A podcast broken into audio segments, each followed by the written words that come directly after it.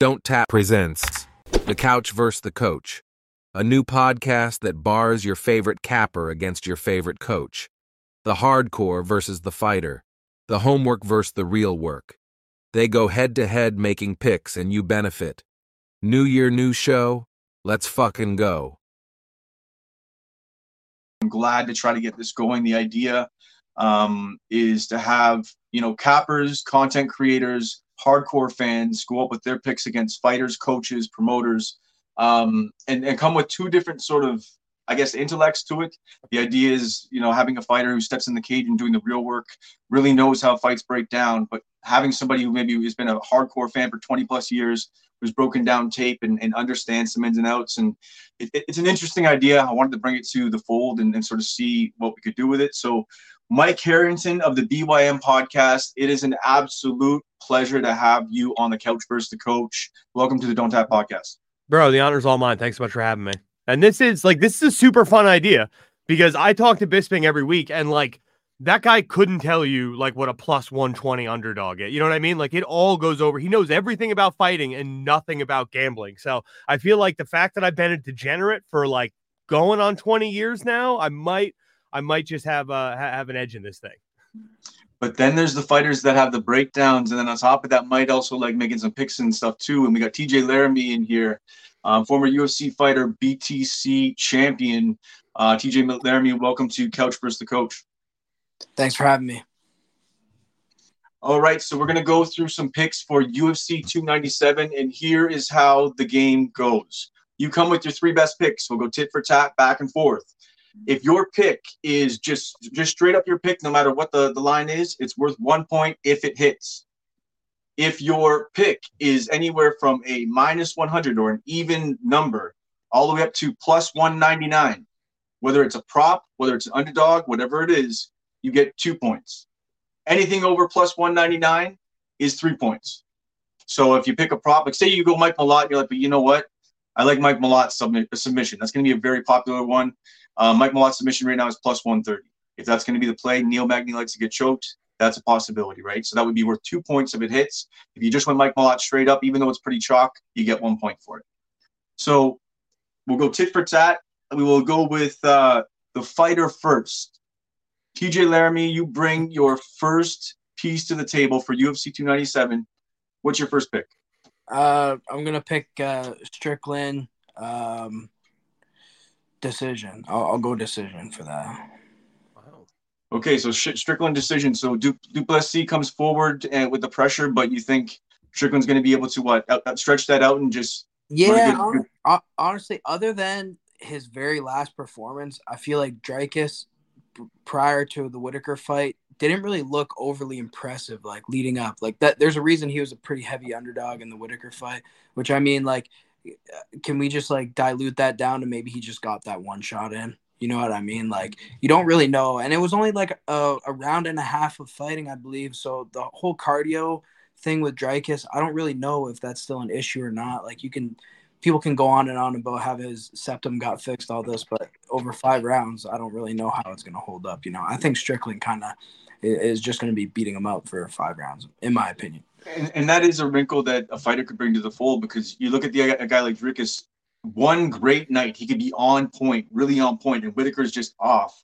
And you know, you could have an off night. You can have a night where just things aren't lined up right. You can't quite get it going in the cage. And I don't know that. Harrington will never know. Well, actually, Harrington, you stepped in and boxed though. But that's where the professional fighter is going to bring that wrinkle to the fold, where we see that you know with Dricus, um, his, his striking is a little bit sloppy. He's there to be hit, and if his only weapon is pressure, he's going up against Sean Strickland. It's going to be a battle of who who can win the pressure. It's going to be very interesting, and we may actually get to see Strickland, um, the the mystical unicorn Strickland on the ground with his grappling. So it'll be interesting.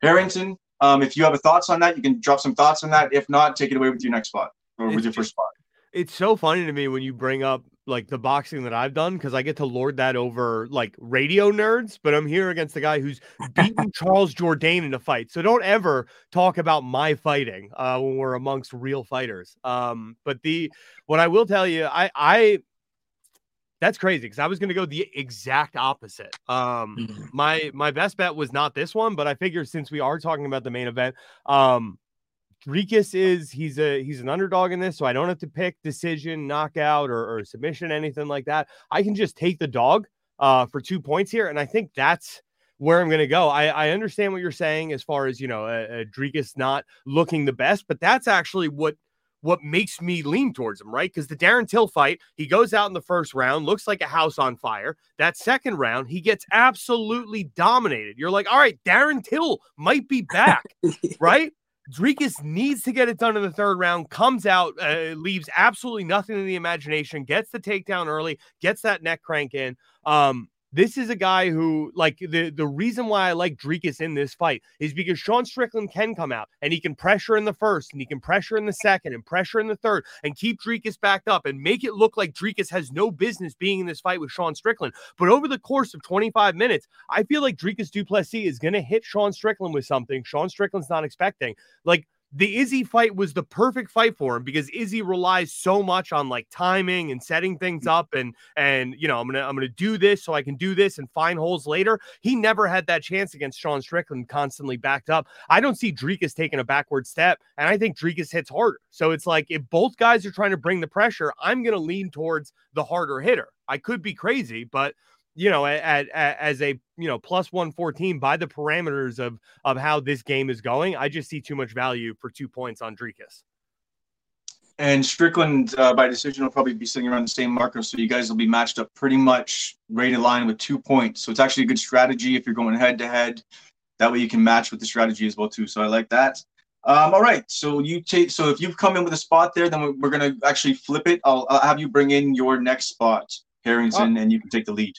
All right, so I feel like you're sandbagging me a little bit here, CJ, because the one that I texted you before this was like, "Yo, can you find me a line on Mike Malott by submission?"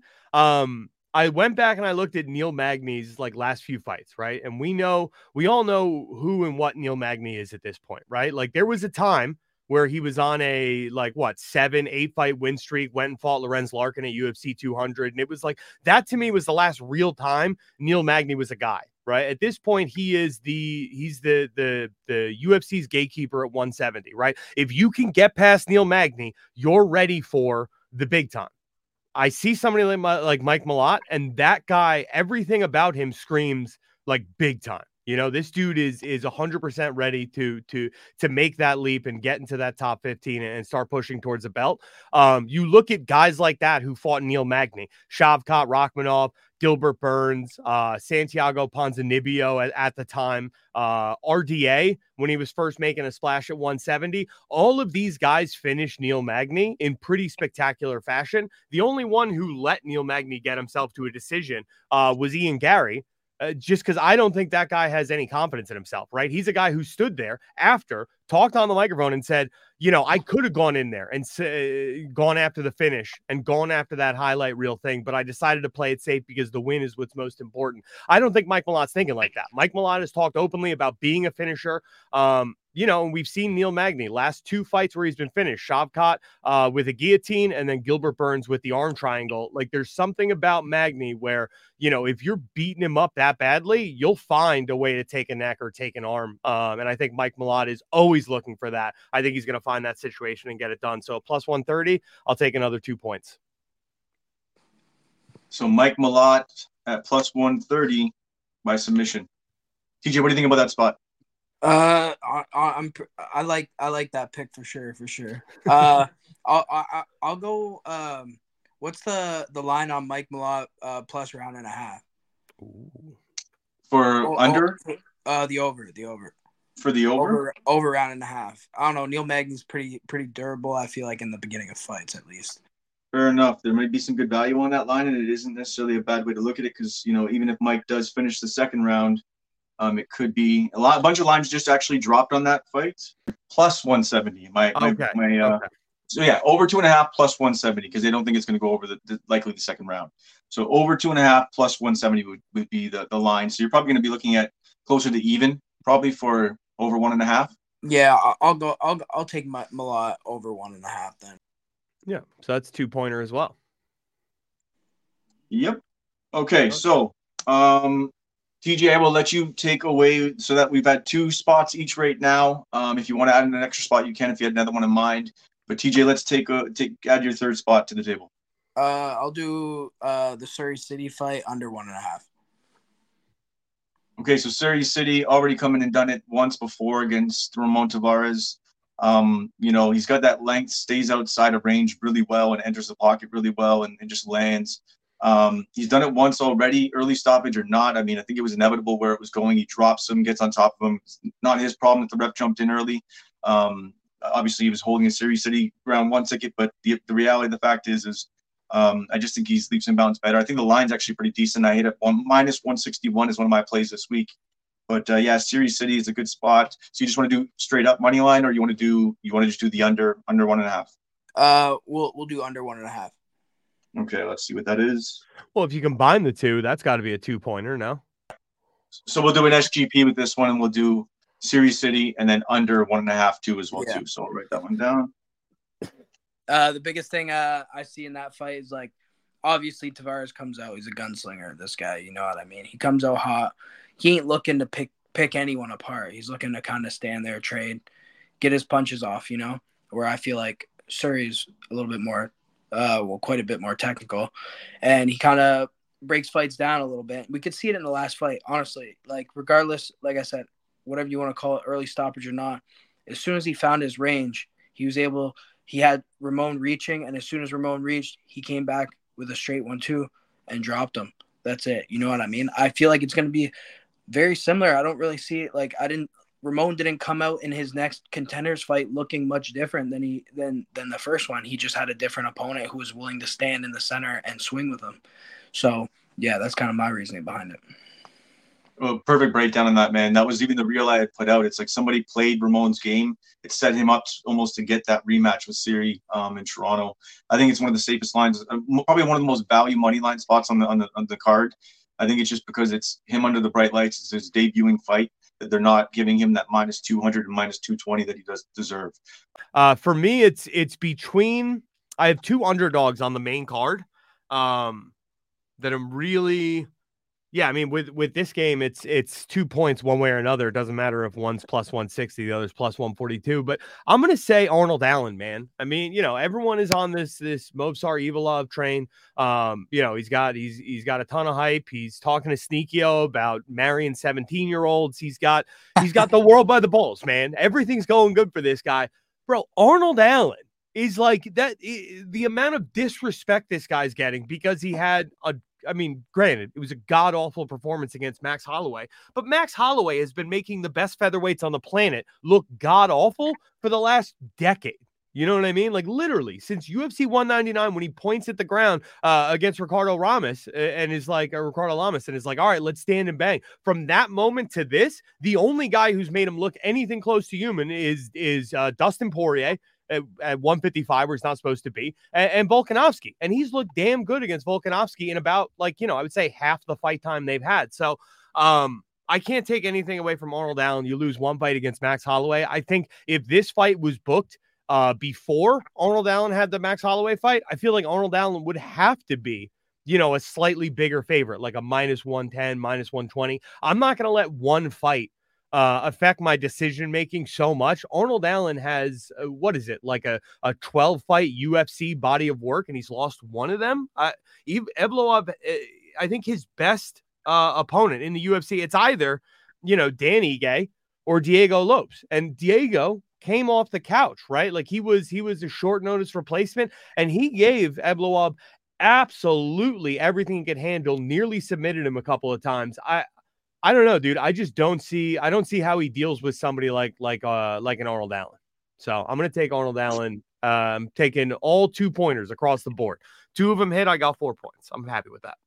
You got any? You got any thoughts on the Sean Woodson uh, Charles Jourdain fight? I know you've been in there with Jourdain, um, but I mean he's one of my favorite fighters in the division. So I just wanted to get a get a sense. Like, is minus 190 too much? Uh, that's what Jourdain's at currently. Is Yeah, yeah, yeah. Um, I mean, uh, it's tough to say because um, when I feel like Jourdain doesn't do the best against clean strikers. You know what I mean? He's a very technical brawler. Like we watch him against uh, Nathaniel Wood.